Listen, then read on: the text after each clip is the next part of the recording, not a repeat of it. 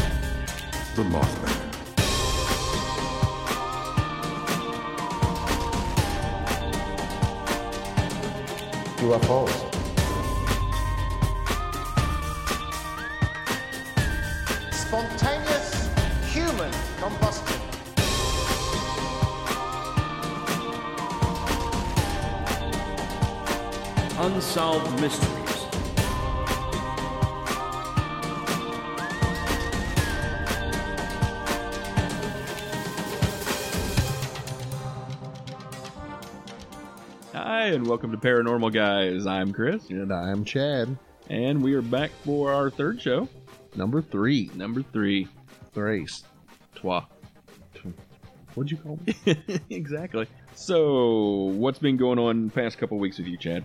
oh, you know, same old, same old. A little bit of this, a little bit of that. Working. I do some things to the cars. Ric Ocasek? No. Oh, No. it's magic. My best friend's girl. Dangerous type. Who you gonna drive? Well, now the cars are fixed. All I know is we're in the Ohio Valley and it's spring. Well, it doesn't matter. Any time of the year, my sinuses have been killing me. Start to get the Schwetz. What's that got to do with my sinuses? You're going to get the Schwetz. When it's the Ohio Valley, it's starting to warm up. oh, and gonna You get know, very jungle-like. like when you have to get the spray powder. No, chafing. hmm I got contacts. Hey, I noticed. Now you got to get some sweet sunglasses. That's right. Ray Ban. Yeah. We need somebody to donate Ray Bans to the show. Yeah, if anybody'd like to donate Ray Bans, because Chris needs those to keep the show I need going. UV protection for my eyes. Well, I don't think your eyes need it. I think it's more like the top of your head. Oh, There's nothing there to block the sun. that's mean. Uh, no, Hey, this is this is by choice. you you voluntarily shave your head. That's I, right. And mean, you know what? What? It's a lot easier. I bet. I can go a week without showering. Hmm. Well, you know what? With no hair, you couldn't be a dog man. which is what we're going to talk about later on. We are. We're going to talk about some dog man. And I, I have lots of questions about that, Chad, Okay. about categories. okay. But like we'll get to, we'll get into that later. you want to do a little bit of news? Let's do some news. Let's do some. What do you news. what do you have here, Chad? Well, I've got a recent story that was pretty shocking. There's actually was a woman that was killed searching for the Pope Lick monster. And anybody that's unfamiliar with the Pope Lick monster, that is a monster that likes to lure people to a train track to kill Oh, them. oh, I was going somewhere completely different. Oh, Thought he had some kind of fascination with Catholic heads of the church. no, no. He doesn't make little hatted candies that he likes to chew on while he's watching people in the woods. But, uh, But yeah, we shouldn't joke. This well, yeah, somebody did die, so you know.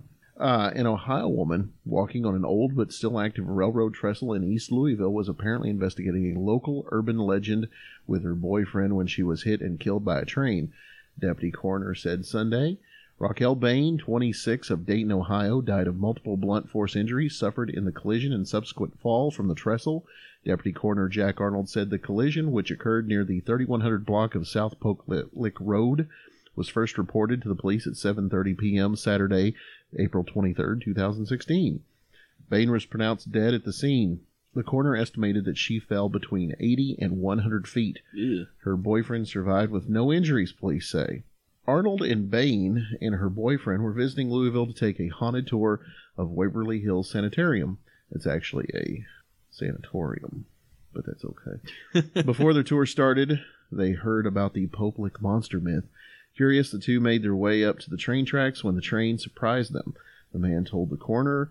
The man said the two realized they couldn't make it to the end of the trestle, so they decided to hang off the sides, but Bain couldn't move fast enough. Many thrill seekers mistakenly think the trestle is no longer in use. Author and historian David Domine told Wave 3 News for a story in 2014 that they are drawn to stories of a creature, half goat, half man, that tricks people into climbing onto the trestle. A chained fence and warning signs are in place to keep people away from the area. It's a very dangerous location, Domine said. The LMPD homicide unit is handling the investigation.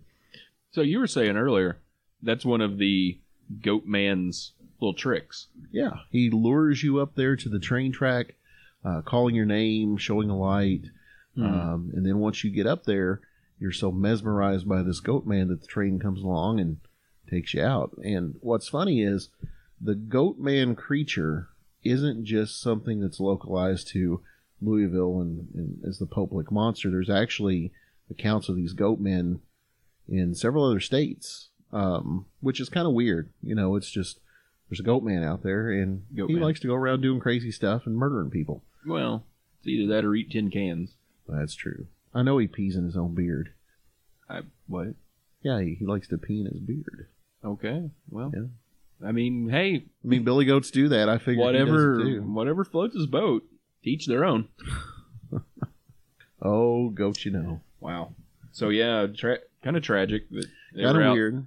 out gonna have a good time, go to Waverly, do some stuff, and I don't know why people think that train trestles are abandoned. I mean, you can look at look at the train tracks. If they're shiny, if they're not old and rusty, there's trains running on them. Yeah, I think if the the rails aren't falling apart, there's probably going to be a train coming through there at some point, and you would think you'd notice it, but if you're under the gaze and the hypnotic spell of the goat man, I, I guess not.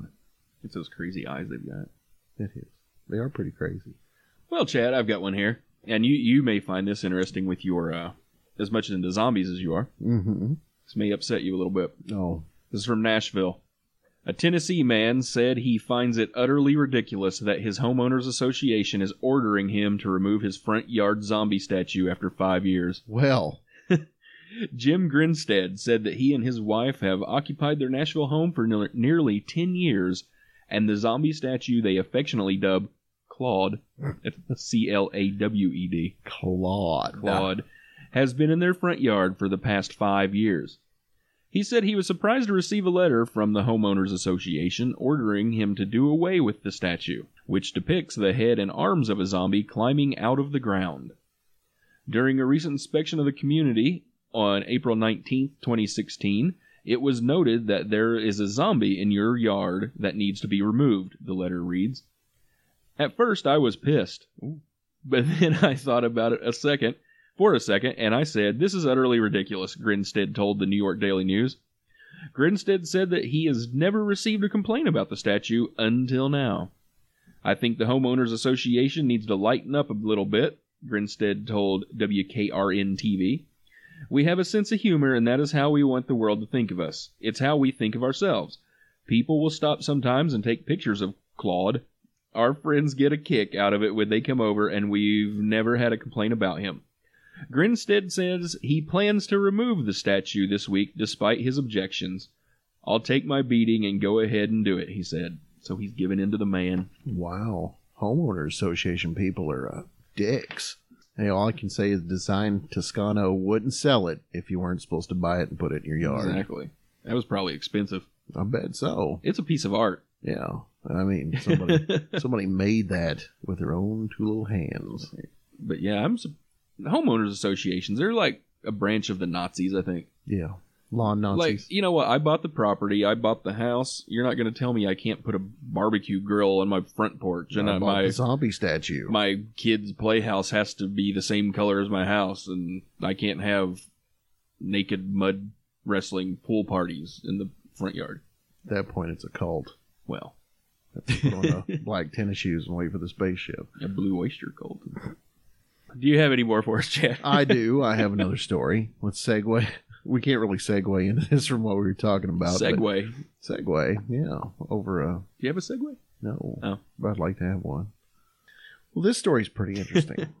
now, this is a California man who holds the Guinness World Record for the largest collection of freakish two headed creatures received recently a baffling specimen from an anonymous person who claims he found it in his backyard in Arizona. Wait, hang on.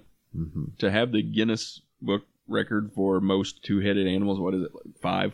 It, I don't see that No. right here, right off the bat. I mean, he, you know, if you got a lot of two-headed creatures just sitting around your house, I, I guess Well, I'm just thinking, you know, that what's how many two-headed creatures do you have to have to set the record? I don't know. that's But, not really a thing. See, I'd want to count each one as two. I, I think the Guinness people have to decide that. Oh, well. So this bizarre creature, which Todd Ray, who runs the Venice Beach Freaks Show in California, describes as an alien form, has left even zoology experts scratching their heads. But according to alien and UFO conspiracy theorists, the creature is the latest proof of the existence of extraterrestrial beings. Uh oh.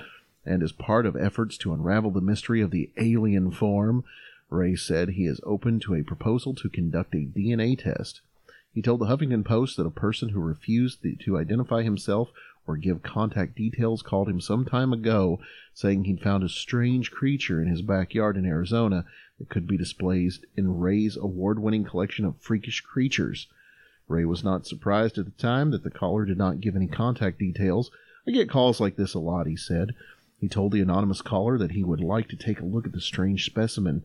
Ray had expected the anonymous caller to send photographs, but instead, a few weeks later, he received a package that had no contact details. When he opened the package, he found a specimen in a jar filled with alcohol. Dun dun dun. The sender told Ray he found the weird looking alien form in the backyard in Arizona. Ray still hopes the mystery sender would get in touch to give more details about where and how he found the creature. But the anonymous sender described the creature as having gills under the head and a structure growing out from under its head like a flesh antenna. Oh, oh crap. The flesh antenna. This is the creature he told me about, and is it is stranger than I could have imagined, Ray said. It is truly the most alien creature I've ever seen in my life. It is a mystery to everyone who sees it in person. I don't want to call it an alien, but it's definitely alien in form, he continued. It's about a foot long and has gill like ear things below the head. it's got weird eyes and something out of its mouth that looks like a fleshy fang. The air of mystery surrounding the creature was compounded by scientists who were unable to identify it, but one expert suggested it appeared the creature was assembled from the parts of several other creatures. Christina Simmons of the San Diego Zoo suggested the creature could be an aborted, malformed fetus of any number of species, but it appears to be an amalgam of different tissues. I can't help but notice that the tissue in the head appears to be embedded in the large piece around it. I can't help but notice that the tissue in the head appears to be embedded in a large piece around it. Eyes and body do not appear to be from the same source as the facial tissue, the expert added. Experts at the Arizona Game and Fish Department noted the creature had mammalian features and could be a squirrel or the deformed fetus of a pig or a bear. Squirrel, pig, or bear? It's a pretty wide range. Huh. Or alien. Uh, Larissa Harding, an official at the department, recommended a DNA test to make a positive identification. Scott Waring, a prominent UFO blogger, expressed suspicion that the creature could be a mutant caused by radiation. He also suggested it could be the infant of a human alien hybrid. oh no. He speculated further that the features suggest secret genetic manipulation experiments gone wrong. Waring's blog followers also offered a cacophony of suggestions. The weird creature is now. or cacophony. Is it a cacophony? Yeah. Oh, well. Waring's blog followers also offered a cacophony of. Thank you. Waring's blog followers also offered a cacophony. Waring's blog followers also offered a. Waring's blog followers also offered a cacophony of suggestions. The weird creature is now on display at the Venice Beach Freak Show run by Todd Ray. The creature is proof there is always something strange under the sun, he said. There is. Now, as soon as I started, as soon as I saw this story and started reading it, and it just mysteriously threw up, I immediately thought taxidermist gaff. Well, Because if you're just going to drop off a jar of something smishmashed together, oh, yeah, not le- no contact information, being all shady about it, and then just going here, have this thing in the mail. yeah, I think he kind of Mr. Mr. Potato headed some parts there. Yeah. Came up with whatever he. Jackalope. The the what was the fuzzy trout? Oh yeah, and what, what's the monkey thing they make out of a deer's butt? Oh, the uh, well, whatever Bernheim Forest monster, whatever you Yeah. want it to be. it, it's the same thing that Chewbacca tried to eat on Exactly. Endor. That's it was a butt with teeth sticking out of it, Butt with tusks. tusk butt, That's what they call them. Tusk butt. Tusk butt. I think uh, who was it? Fleetwood Mac had a song about him. Did they really? Yeah. Mhm. How'd it go? That's copyrighted. We can't. Tusk butt. so alien fetus thing that could be an alien, a bear, a squirrel, or what was the other one? Squirrel, bear, Alien or alien, or uh, lemur, pig. pig. Oh, It was a pig. so Pig, bear, squirrel, alien, lemur. a human alien hybrid. I hope you're going to do a lot of editing on this show. Why? I don't know. it sounds like a lot of mad, mad late night ramblings. Battlefield Earth. Wow. Moving on. Yes, sir. My final story here for the night, Chad. Yes. You think about when you when you finally shuffle off this mortal coil. What are they going to do with your remains? I think we both want to be uh, cremated, right? So we don't come back as zombies. I mean, I would probably prefer that. All right. There's somebody else that wanted to be cremated. Two anglers have honored their late fisherman friend by turning his ashes into a bait that snared a monster 180 pound catch. 180 pounds. Exactly. God, you know how long it's been since I've seen a 180 pounds? I don't know. Been a while. Has it now?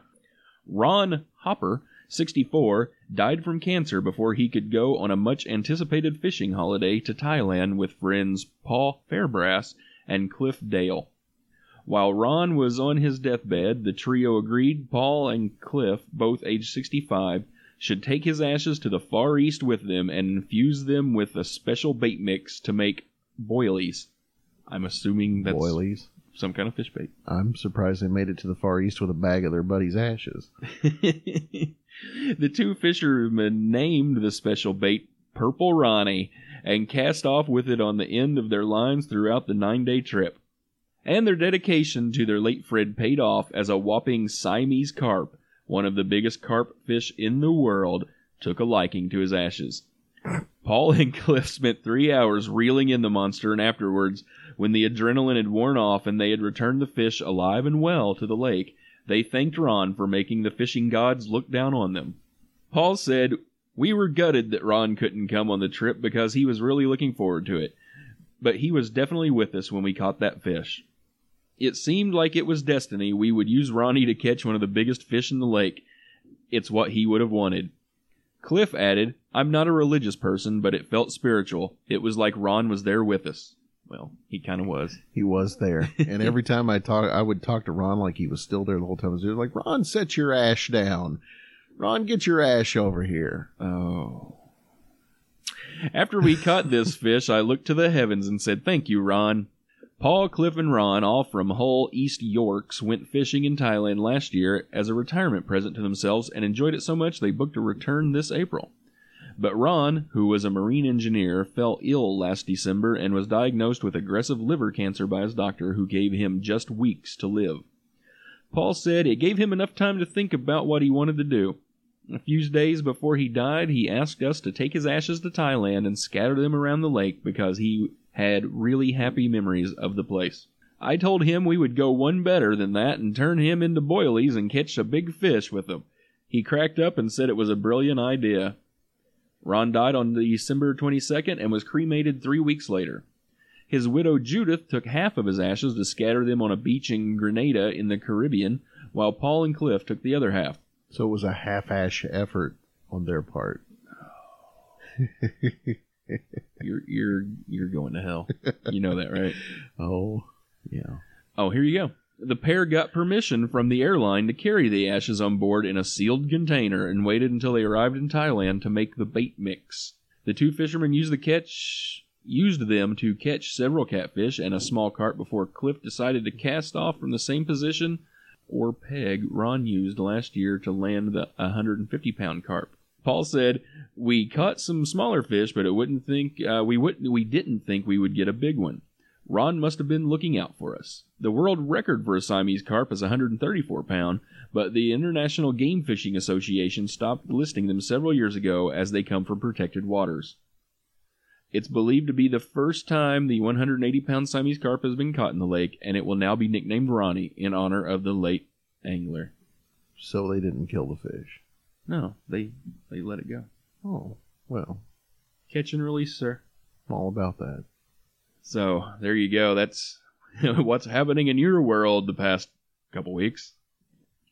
And as Chad alluded to earlier, we are going to talk about Dogman tonight. Dogman. But specifically, once again, keeping it local, just ones in Kentucky. This is true, and there are a lot of sightings of dogmen in Kentucky, or bearillas, or. werewolves, whatever you want to call them. Now, same way, you know, last show I mentioned that my knowledge of ghosts comes from basically one or two places, that being Ghostbusters and Beetlejuice. Certainly, it works exactly like that. All right. Well, my knowledge of dogmen and werewolves and the like comes from basically two places as well. And that would be uh, Monster Squad and Harry Potter. Wow, I know Wolfman's got nards, I'm about fifty percent with that. And I know the difference between a werewolf and an animagus, Chad. It all sounds like something to do with Transformers to me, and Jiggy, jiggery and a Magus. pokery. Ultra Magnus. Uh, so in in starting, this is this was a topic that you kind of wanted to do.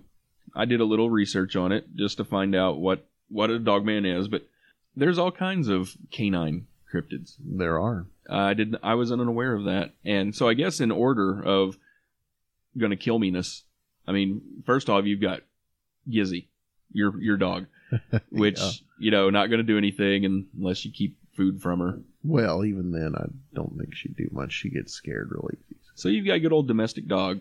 hmm Then step up, you've got like, like dingoes and wolves, and Well, don't forget coyotes are somewhere in between there. yeah, I guess Yeah. so. Coyotes. Then you step up to wolves and dingoes and African dogs and. Hyenas and lots of wild dogs. But even as uh, even as uh, scary as some of those can be, you get into the uh, dog man, barilla, all that sort of stuff. Pretty well, I was creepy. gonna say, well, then you know your step up from that would be what do they call it? Just a demon dog. He just kind of runs around and stares at you and means something's bad's going to happen. So then, then once you get above demon dog, that's where you get dog men werewolves. Mhm. So which one, which one would be worse, honestly, I are they the same? Well, no. I mean, every encounter with a demon dog, it's it's just that it's a demon dog. It's a dog that's very scary, and I haven't seen too many stories where the demon dogs have actually attacked and killed a person. Now they've scared the crap out of people. They've left their mark, but I think the dogmen werewolf style creatures I think would be a lot more terrifying, especially with some of the encounter stories that I've heard. What I what I, the what I found about a dog man that kind of helped me out was uh, a little thing here, and a lot of it was uh, talking about Linda Godfrey, which I guess if you know anything about paranormal, she's the go-to for any kind of Beast of Bray Road. exactly.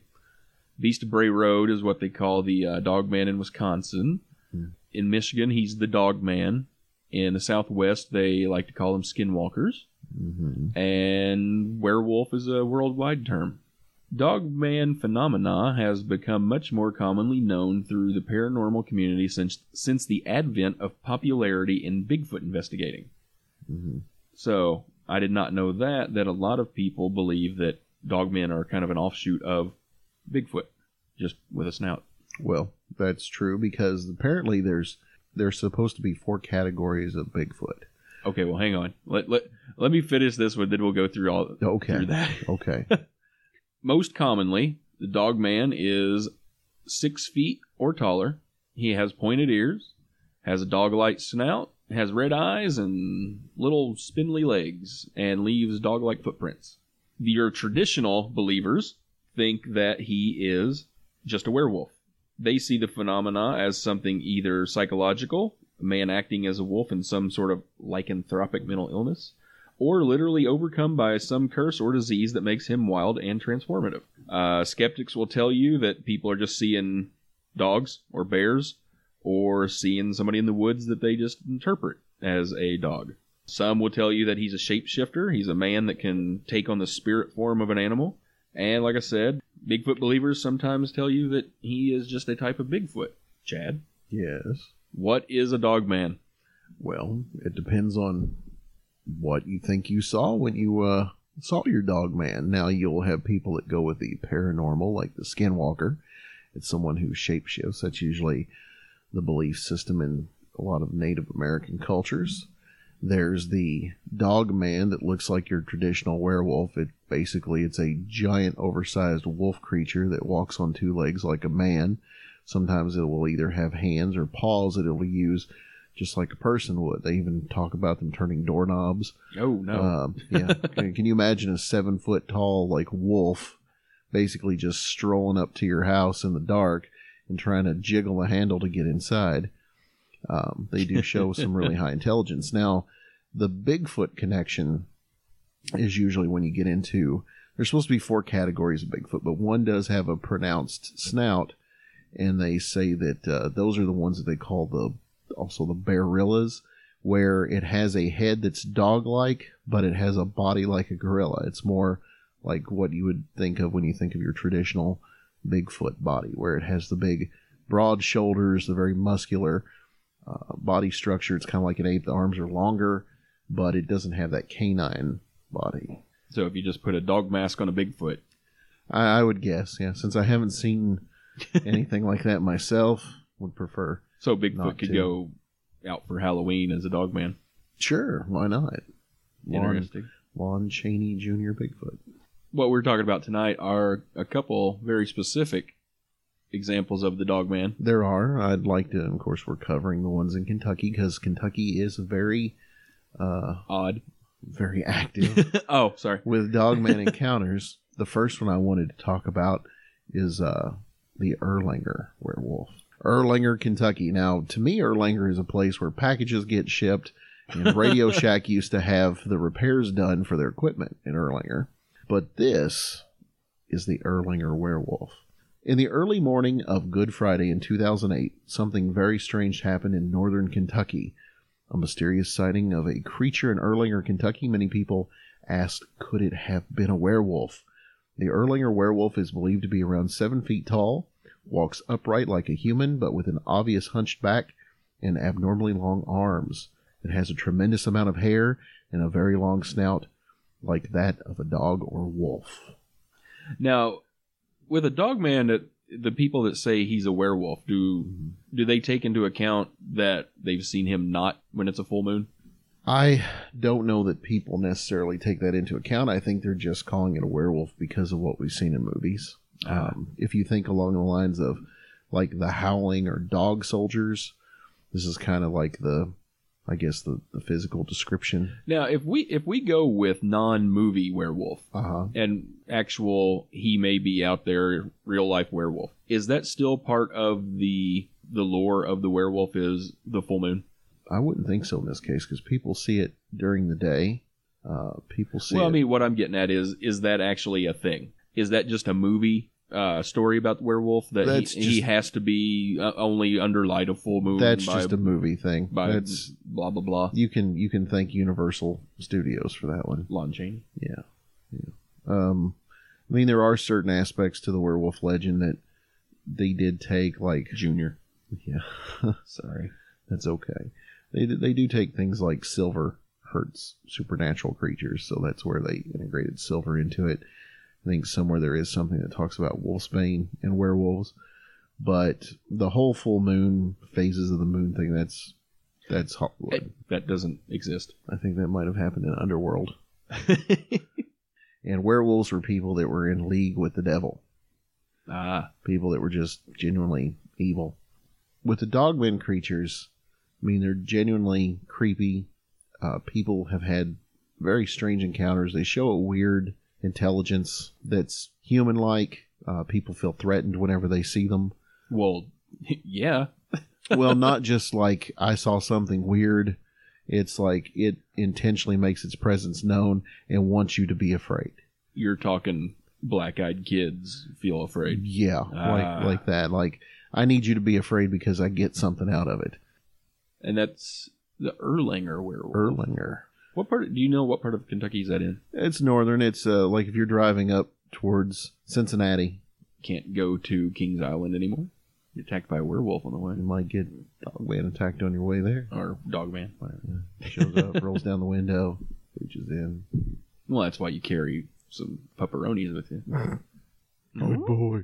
He's a good boy. little scratch Look at behind the his little- ears. Oh, he's such a good son of a. All right, so we have him. Do you have another one? I do. I actually, when I was just talking about the Bearilla. Now, the Bearilla, uh, before Dogman got to be so prevalent and we heard that term so much, I'd heard about the Bearilla quite a bit in Kentucky. Between Louisville and Lexington, there's an area in there where there's a lot of Bearilla sightings. And to me, the Bearilla is really, it's not as creepy as the dog man, but the Bearilla seems like it put a lot more hurting on you it got a hold of it. I don't know why. Just the gorilla with the dog head aspect seems like it might be pretty bad. Um, but for about 70 years, a tall, biped wolf like creature has been making regular appearances in rural Kentucky. This creature is known as the Bearilla. The name Bearilla derives from a description given by the first witness to go public with his sighting in 1972. While being interviewed by the media, he stated the creature looked like a cross between a bear and a gorilla. It was dubbed the Bearilla by the press. Catchy. Boy, they were smart. Those are smart newspaper people. It is most often seen in the Gateway region of the state. The Gateway is the area located between the flatlands of the Bluegrass region and the mountains of eastern Kentucky. For this reason, it is also referred to as the Gateway werewolf. So when So you he- see him, He leads to bigger cryptids. no, actually, you'll see the box he came out of, and it's like a cow. Oh. Oh. Wow. Did you get that? Uh, Gateway? Unfortunately. Oh. So, most witnesses described it as being basically the same type creature that has been spotted in the northern states, except the Bearilla is always described as having a white or a silvery gray coat. Distinguished werewolf. It is. It's probably made of Dalmatians. It is close to the height of an average man, with its arms and legs being similar in proportion to that of a human. The hands, or forepaws, that's his gang name, Forepaws. forepaws, are said to have long, curving, sharp claws. The feet, judging by footprints, are said to be elongated and somewhat human like, but with shorter toes and a configuration more like that of canine. The most striking feature, according to witness accounts, is its elongated muzzle with large, protruding canine teeth and pointed incisors. This wolf like creature also has a tendency to be much more aggressive than its northern cousins. Hmm. There have been several instances of aggressive behavior towards humans from this creature. Two involved actual attacks. Both required treatment at local hospitals. The first attack and first report of this creature in Kentucky occurred in Johnson County in 1944. Here, a teenage boy almost had a fight to the death with the beast over a string of fish. The boy reported he had been fishing along a small stream and had a considerable number of fish on his stringer.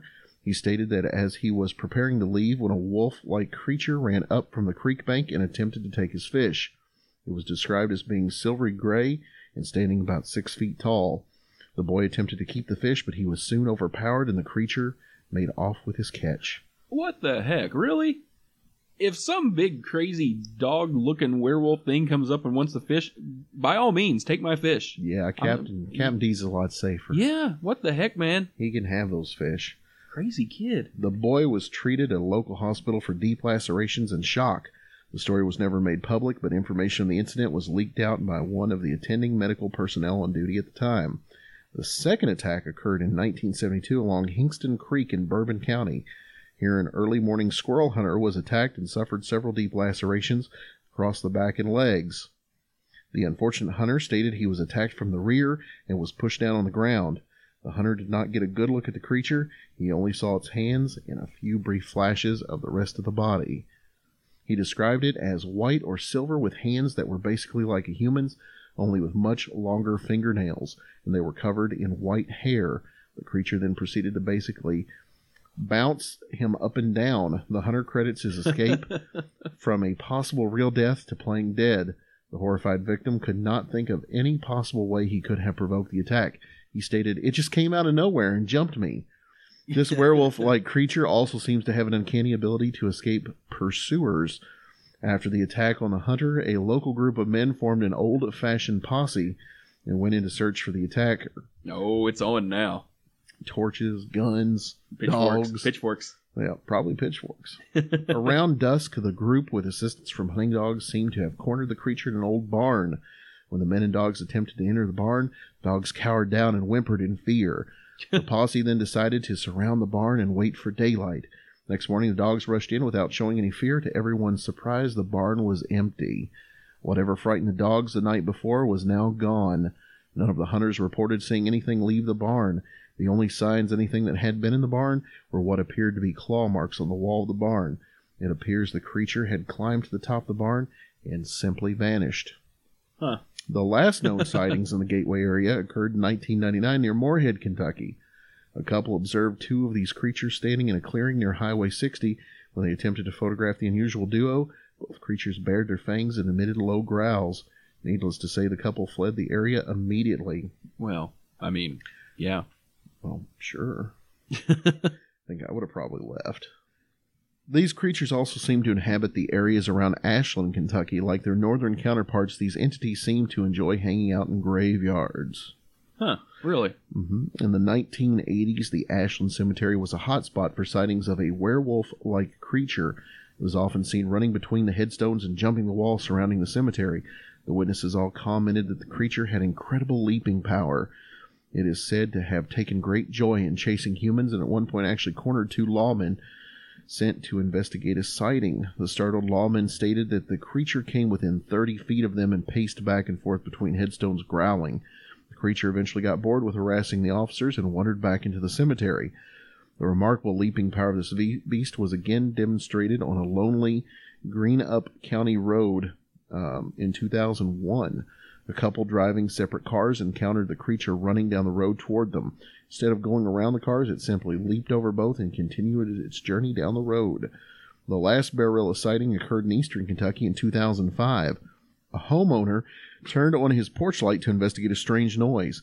He was startled to observe what he first thought was a child, but after he got a better look, he decided this was no child, at least not a human one. He described it as being about three feet tall, covered with hair, and having a dog face. Wait, three feet tall. Three feet tall. I thought he was like seven. Well, they think this one was a baby. Uh, Is a baby. uh, it was.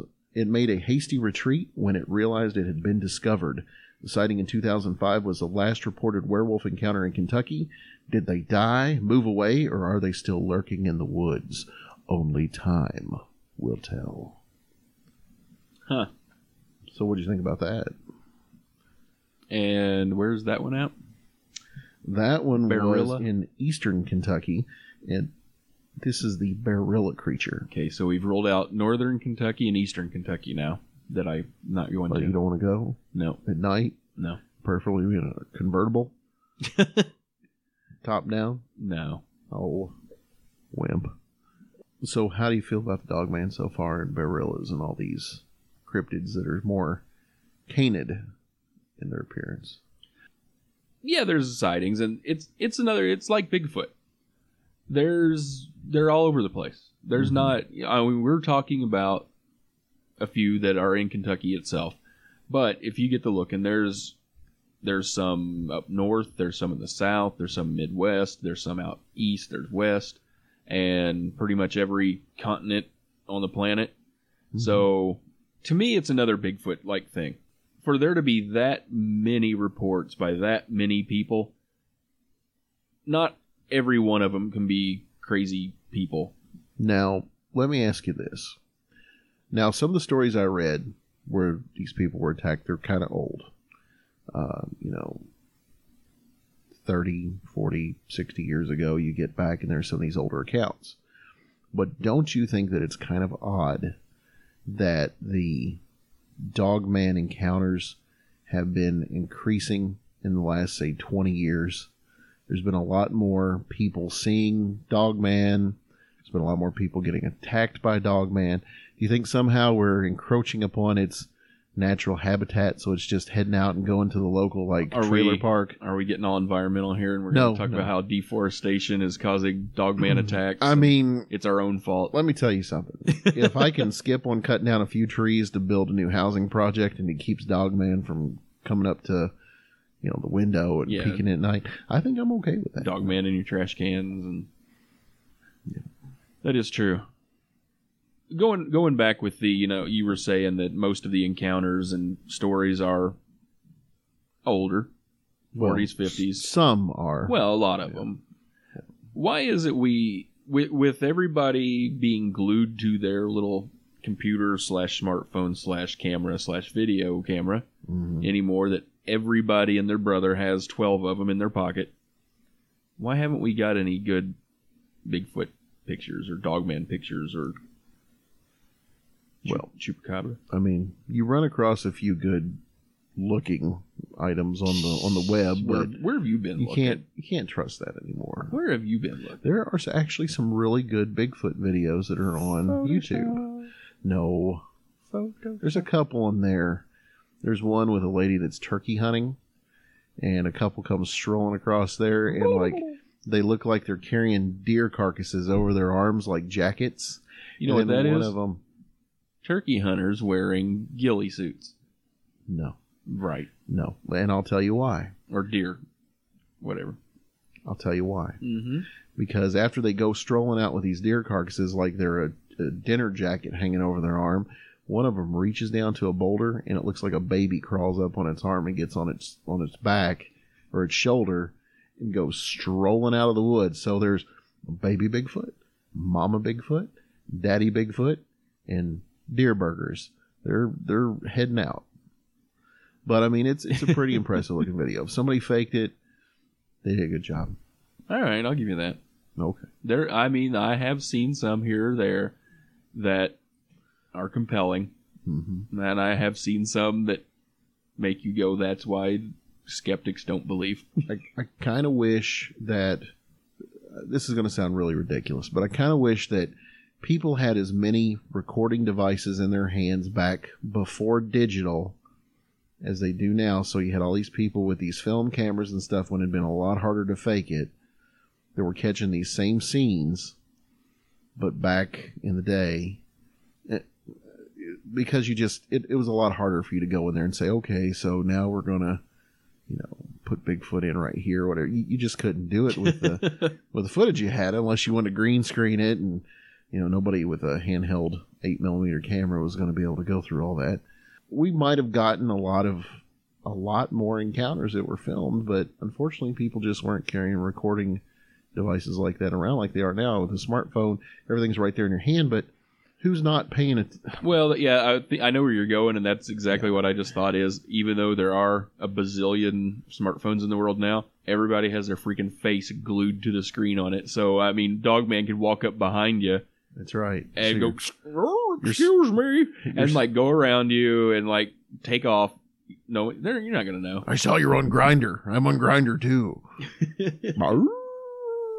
Those millennials and their millennials, get out of my yard. their apps, them and their them and their dang blasted apps. Those kids. But uh, oh, do you have any more for us, I've, Chad? I've got one more oh, that is, I want to share. is this the big one? I think this is the big one. Oh. This is the beast of the land between the lakes. No. Mm. Now, this one's got a lot of history. For hundreds of years, the area between the Tennessee and Cumberland rivers at the westernmost edge of Kentucky has been said to be the home of a terrifying, unnatural creature. The beast of the land between the lakes is said to resemble a gigantic half man, half wolf that walks on two legs and has five fingered human hands ending in vicious claws. The creature is said to stand over seven feet tall with massive crushing jaws, glowing red eyes, and even some say a taste for human flesh.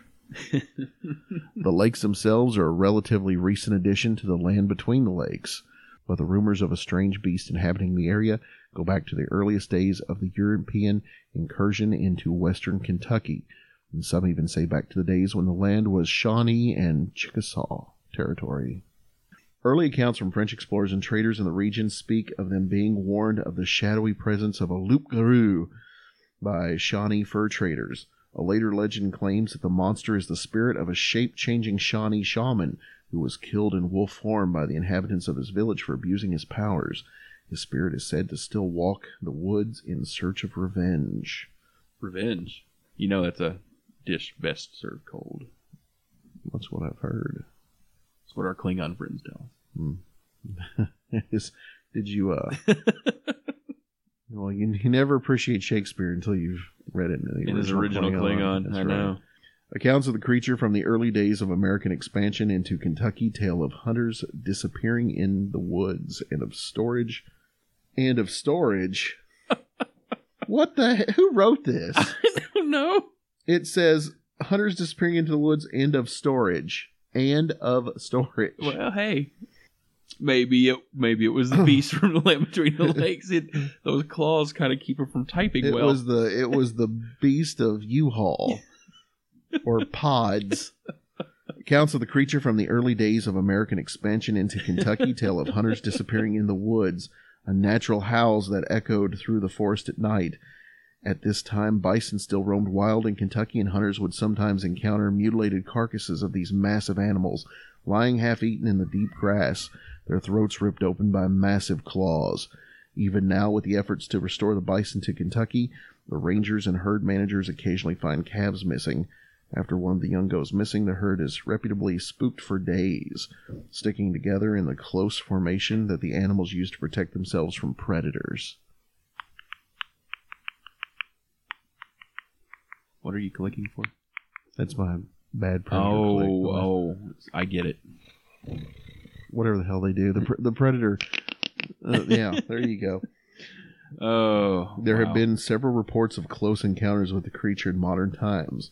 One of the most frightening of these happened to a group of Murray State University students who were camping in the land between the lakes in 1973. A group of young men were enjoying the woods on a warm spring weekend, sitting around a fire built by their VW microbus. Well, they- Nice. They were cool. And just generally having a fine time. As the evening began drawing in, one of the students went off into the woods to answer the call of nature. When he returned to the campsite, he told his friends that he'd felt like something was watching him and that he had heard something sniffing in the woods. his friend said he that he'd just heard a wild hog or some other animal. One of his friends suggested maybe a bit, little bit better personal hygiene. No, I, I just made that up. the student said he'd had never heard anything like it before, and he grew increasingly nervous as the darkness gathered. You'd never heard anything sniffing before.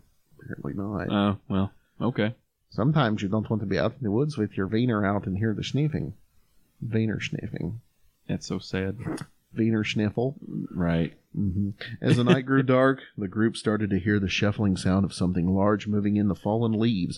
It seemed to be circling their campsite, moving incredibly swiftly. The boys began to become anxious. They shined their flashlights into the woods in the direction of the footsteps, but saw nothing. Then the howling began. Is that like the quickening? No.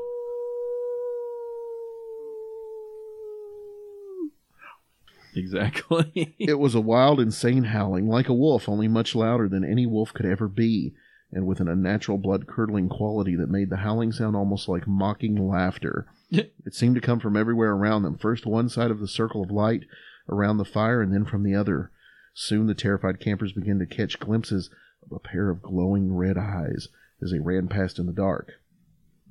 The terrified boys retreated into their Volkswagen bus and wisely decided not to stick around to get a better view. Tearing down the road, they soon saw they were being pursued by a massive shadowy figure that was racing behind them, barely visible in the bus's taillights. As the bus slowed to take a corner, they felt a massive jolt, and it seemed as if something was holding the Volkswagen back. really? Well, that's pretty it's pretty badass, but Volkswagens aren't that powerful. Um, giving it everything, they broke free and tore out of the forest and didn't stop until they were back on the Murray State campus. Back on campus, they found four deep gashes, like claw marks torn into the metal of the engine compartment cover at the back of the bus. Sabretooth. Dun, dun, dun. I think it's kind of funny that a German vehicle was attacked by a The werewolf. werewolf. The werewolf attacked the Volkswagen. Werewolf. Ooh, There. Fahrvergnügen. Werewolf. Their castle. he is. Where exactly is Land Between the Lakes? That's western Kentucky, right?